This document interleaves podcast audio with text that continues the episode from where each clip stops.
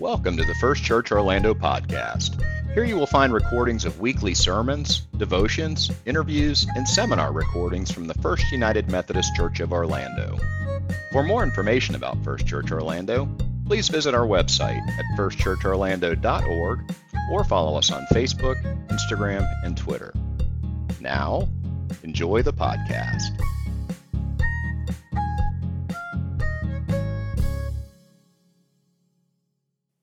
Welcome to today's podcast. Our theme for this year's Lenten season is My Story, helping us all to become more aware of the ways our personal faith stories intersect with God's story in Scripture. Throughout the season, we are introducing you to members of our First Church family and asking them to tell us a little bit about their stories. My name is Eric Lindborg, and I'm an active member and also serve on the First Church Media and Communications Committee. Today, I'm pleased to introduce you to Jim and Debbie Manuel and I'm looking forward to this conversation and hearing their stories. Jim and Debbie, welcome to the podcast. First, tell us a little bit about yourself, how you became a member, and the ways that you're both connected and involved at First Church Orlando. Well, I started in this church at about four years old. Uh, my father was raised in Orlando and uh, came back after World War II, and uh, we lived uh, as a tiny child, I have memories of living at the University of Florida where he finished his degree, and we came here at about uh, 51 when I was uh, four. And uh, been in this church all the time except for uh, college or military service. Wow, incredible. Since four years old. That's awesome. Debbie? Well, I went to uh, Goss Memorial United Methodist, which is down the road from First Church. But we always knew the best um, MYF, which was the Methodist Youth Fellowship, mm. was at First Church. So we made sure that we were at the parties and the get togethers with all the kids at First Church. And um, then I met Jim and we got engaged and I joined First Church in 1971. And we were married in the church in 1972 when Jim came home from um, Vietnam from his military service. Mm-hmm. And we've both been there ever since, except when uh, we went away for a few years, Jim went back to law school in Tallahassee. She jumped ahead a little bit there uh, because we met, uh, Debbie was still in high school, I was in college, and uh, we had a whirlwind romance of five years had to make sure this was the right guy, you know. Oh, absolutely. Think you think you both picked winners. I cer- certainly think so. yeah, we do too. Forty-nine years later, yes. Oh, it's amazing! Congratulations. That's an inspiration. Thanks. So you guys are both really active in the church. What are some of the things that you do? Where are you plugged in? What sort of gives you spiritual energy at the church? You know, this is kind of a time of stepping back. We have both been very involved in leadership, especially after retirement. I've been the chair of church council, I've been the chair of staff parish three times over my time at the church. Um, many committees. Jim's been the chair of the board of trustees, uh, really worked hard on getting a lot of things fixed at the church. And now he is on church council as the representative of um, campus ministries because we're looking ahead to when we might connect with the downtown uh, UCF campus and the Wesley uh, people. And he's, Jim said, I'm talking for you, but he's, he um, has served a great deal with the entire Florida conference on their board of campus ministries as well as the board of trustees where he is now. He's, he's gone back on that board my um, service this year is with the Wesley Center for the first time. I'm, I'm serving on that committee. I just finished as lay delegate, which I've done several times for the church, and I just finished on SPR. So you can see, you name a committee, we've probably um, been on it. that is so great. How how fortunate. Yeah. What's that? Or kicked off of it. Oh, that's okay too sometimes if it's for the right reasons. so, Jim, you said you you came to church at at four years of age. So, tell tell both of you if you could share a little bit about sort of your spiritual journey. Um, when did it begin and, and how? Well, um, Sunday school, we had great teachers. Uh, and at about five years old, we had in my house a book called Tell Me About God. And it was about a boy named Bobby. And we would have to have it read to us over and over and over. And, uh, you know, I think a lot of that stuck. You, you, you never know when a children's book is going to set the pathway for your life, do you? Right. How about you, Debbie? Well, mine, my path was a little different. My parents did not attend church, but they drove us to church mm. and dropped us off. And my first real memory of church and belonging was in junior high and had a wonderful Sunday school teacher, Arnold Howell, who was a, a name many people who may listen to this will remember. He was a, a local um, CPA, was in a firm with um, Mr. Trumbauer. And um, he just really cared so much for us kids. And, and you just knew there was a solid presence in your life that was connected to church. And I think that that kept me connected. And even when I went, went away to FSU, I would go across the street once in a while to the, the campus ministry, the Methodist campus ministry. It just became this mm-hmm. is this is stability in your life. People yeah. care about you, and it began there. So, so you all are you're both lifelong Christians. You essentially met in the church or married in the church and have served for 40 plus years together in the church. Um, surely through that, there's been many trials. We all face them. But are there times that you can look back where maybe your faith was tested, um, either one of you? And if if and when it was tested, um, how did First Church help you through that? Uh, I guess I would say uh, family uh, illness or death was the time that, uh, particularly our new class, Sunday school partners, uh, really rallied around and stepped up for us. And mm. it's quite a, a bonding experience. It's awesome. I think one of my moments of knowing how important the church was was a low point in my career with the school system and in such a low point that i considered maybe i should go to a different county because it just wasn't working well and, and it hit me that why would i do that i would have to leave my church community i, I wouldn't have to but mm-hmm. what's important to me and it was community and you can work through this and it all it all worked out. I didn't have to really do much. Um, it's just interesting when you look at things in retrospect. Mm-hmm. If you decide you can handle something, there is that power that says, Yes, you can, and I'm here. I talked to God a lot during that time. Mm. And it just all worked out. But the church was the core saying, Wait a minute, I don't need to leave because this is here. Ah, what an what an anchor figurative anchor. I have sort of follow up on that. Please. Uh, I would uh, say a prayer in the middle of work or uh, uh working on a project. Uh, I can particularly remember a couple of murder trials. I was a prosecutor for three years. And I always felt the hand of God in uh, the big trials there, the biggest you can get pretty much, as you might say, is murder. Yeah. Uh, and I would, uh, I would feel like there was some guidance. That's that that that that's um, it's incredible how God in those situations can can can shape not just your your actions and your words, but your entire being and get you through those difficult times. Well, speaking of God, um, you know, you told me about the book that you read when you were a boy. Tell me about God. Um, and Debbie, you said you spent a lot of time talking uh, to God, you know, through those times in your profession. So, how would you both describe God?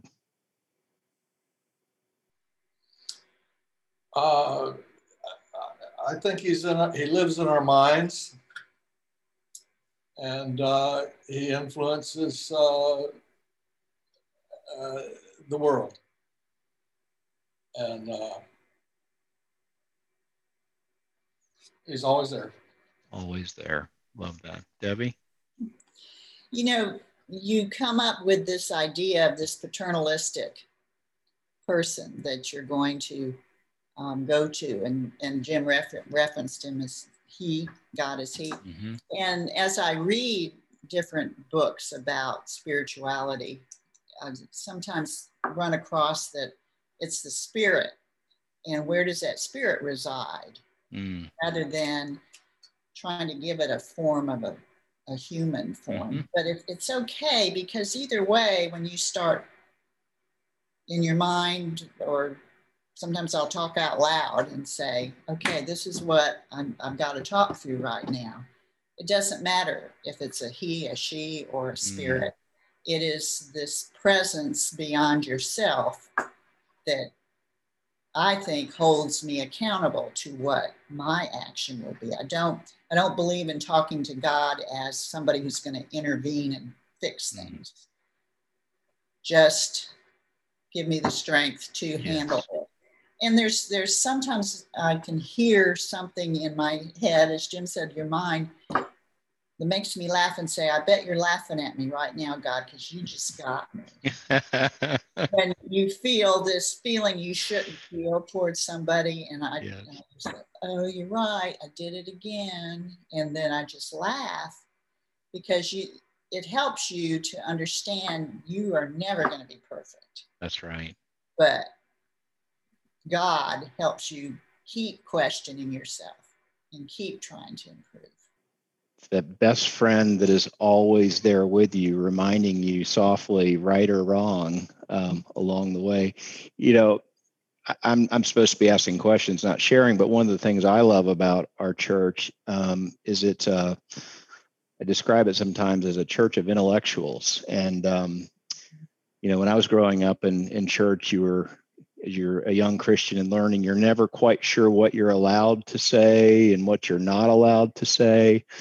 And the way you both just answered that question, I think, is, you know, it's a reflection of our church because you can speak from the heart. And, you know, whether we're talking about gender or a feeling or an emotion, whatever it is, um, we're free to do that. And, um, I think I'm not I'm not active in the new class. I've enjoyed participating in new class a few times, but that to me seems to be the arena in our church where you can bring any and all these ideas and talk through them as intellectuals in a safe place.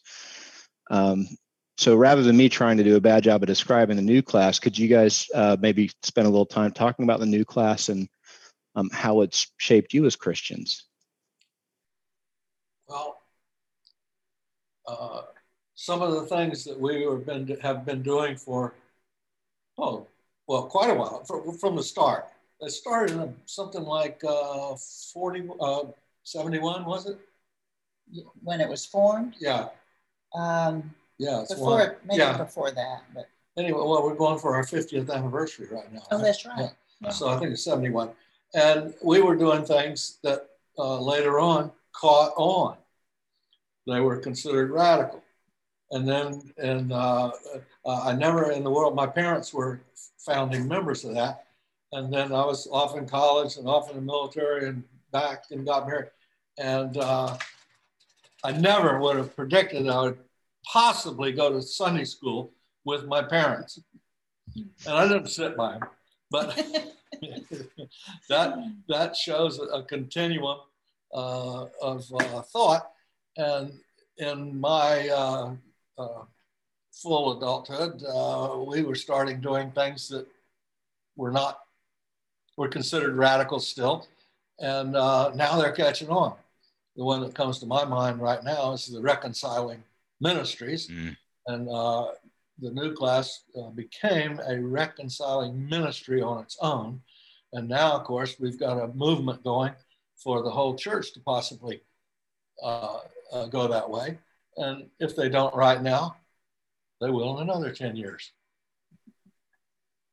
Really, the, the new class kind of shows you what John Wesley was saying that you can all have, I guess we'll call it beliefs, different beliefs. There isn't just one way you must believe, but it's how those beliefs come together in showing love to each other and to those who need love from you and, and helping in the community, which is what our church, the outreach and the service is part of Methodism, social justice, and so on. Mm. And the new class, um, bringing in people because of our openness and willingness to question, like John Richard, who then is absolutely a legacy in the church of the historical Jesus classes he taught for 25 years. And I think um, because of John Richard and our openness to allowing him to teach, every single minister that came through supported John. It brought many people to our church, um, and some who may or may not be in the new class. People came from outside our church to learn what John was telling us about and introducing different theologians. And that openness has uh, built relationships that people felt safe, mm. could ask, could say just about anything. And um, I think that, along with like any small group, if you're in a Sunday school class or any type of uh, committee that gets close, mm-hmm. it, it just supports each other. Yeah. Fantastic. I, I certainly hope that we get a chance to interview John. I can't imagine that he's not already signed up. So if oh, not, I'm yeah. gonna go. I'm gonna go seek him out. Yes. Fascinating man. So we're we're entering the Lenten season, and um, uh, my wife Shannon was raised a, a, good Catholic, so of course she she has guilt, but always gives something up. Um, I'm not going to give something up, but a uh, two part question: Are you all going to give anything up for Lent? And then the real question is what are some of the spiritual practices that you both participate in that that make you bring you closer to God? What are some of those disciplines that help you? Well, I, I came across a different way to look at Lent in the last few years, and that is that you add something to your life. I like that. Not take something away. And um, so I, I, I like that too because I've you know, giving up chocolate or something just never seemed to me to be what that was about. And I'm sure it's much deeper than that in, in the, the faiths that follow that religiously. So that's one thing. What do you? Well, there could be some things that are very good to give up. Yeah. Like wife beating. yeah. that is very good to give up. I, I agree. Violent agreement. Okay, well now we've broken the ice. What are what are some of the things that that you all um, do repeatedly to bring you closer to Christ? Well, one thing we started early in our marriage is about stewardship. It was the first thing in my memory where Jim and I would come together and sit down and talk about what the church meant to us and how much our tithe would be. Mm-hmm. And it was always a tithe. And Jim has a great story that I love about how he was raised if he got 25 cents for his allowance. You'd have to be in high school to get that much in my house. his his dad taught them the value right up front that out of that 25 cents, what was it, a dime went to the church. And another dime went into savings, and then he had a nickel for discretionary spending or something like that. And uh, so that became our um, beginning of how we would talk together. But now, and we've done this for years, before we have dinner, that's our time when the day's calm. Even in retirement, you have crazy days and you mm-hmm. might not even be together, but we always pray before we eat. We have the blessing, of course, but then we add to that together. And he, he does it mostly, and then he'll say, Your turn. Mm. And then I'll add, and um, th- we think through, like Vance asked us to pray a couple weeks ago for our church and just before the inauguration, you know, for our country. And that sticks with us. But um, we also always say that let's always remember that we are to be mindful of others' needs and what mm. does God want us to do for others. Awesome. Awesome. It's it's I fun. The, the, morning devotional, and I, I have to laugh because today I listened to um, Emily do her midday devotion, and she said, "I am not a morning person. You'll never hear me say you should get up early and do morning devotionals," which was great to hear. You know, it's okay. I, yeah, I've tried that, and when we get the journals from church, like we're going to get one for Lent, yep. I really like those, and I, I am faithful to going through those. But I can't say that I continue that that morning or even a regular devotional every day. It, it kind of depends on seasons and yep. what you need yourself. I always like to sign up for Bible studies because I like to hear how people interpret and what they say. And so mm-hmm. I take Vance's because he's a different pastor and you just yes. learn about your pastors too when you do that. So. Wonderful teacher, Vance's. Yeah. yeah. You know, it's interesting. Um, you all have come closer together as a couple um, in Christ through your faithful giving and your tithing and discussing that. And um, I, what strikes me is that very conversation in a lot of homes creates discord and anger. Um, you know, I'll share. I, I grew up in a home where there was fights every year around the pledge season because you know one of my parents felt one way and the other didn't. So I think it's just a testament to you all um, as Christians and the the marriage that you've built that that is actually at the center um, of where you're at. Um, and the other thing that struck me, you guys are like my my marriage heroes. Um, you pray together every day.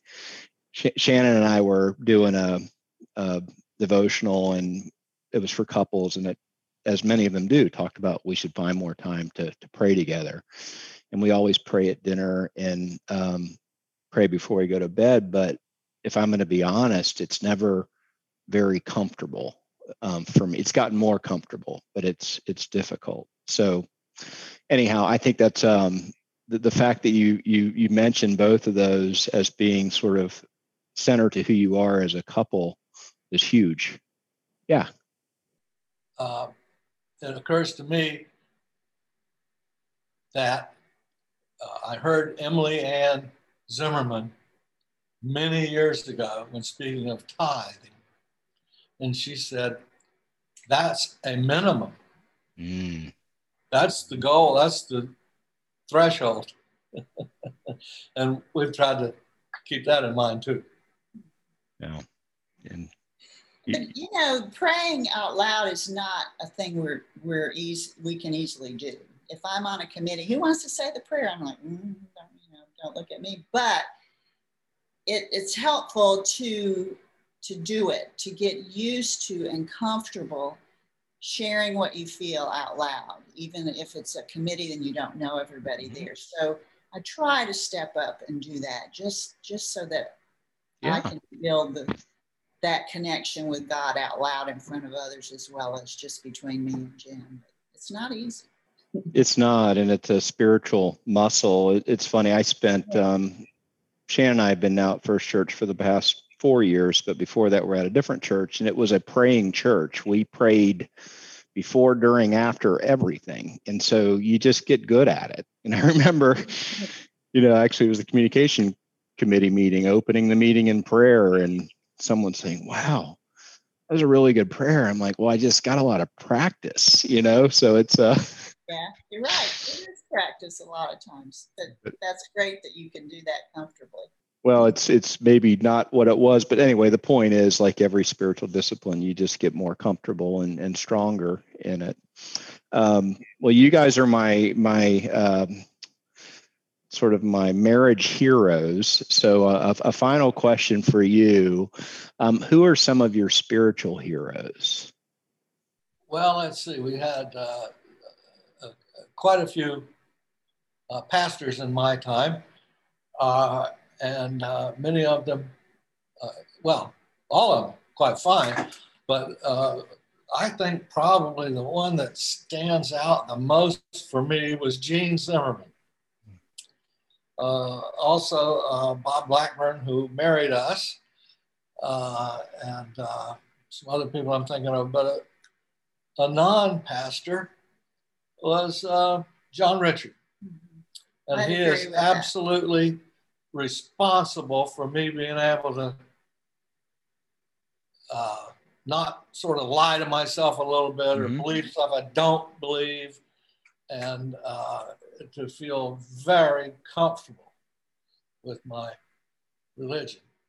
Mm. And um, Plus, he's such a role of. model of oh, love and caring towards others. Yes. You'll never hear a, a negative word from John. He, his acceptance of, of life and people is something to try to emulate.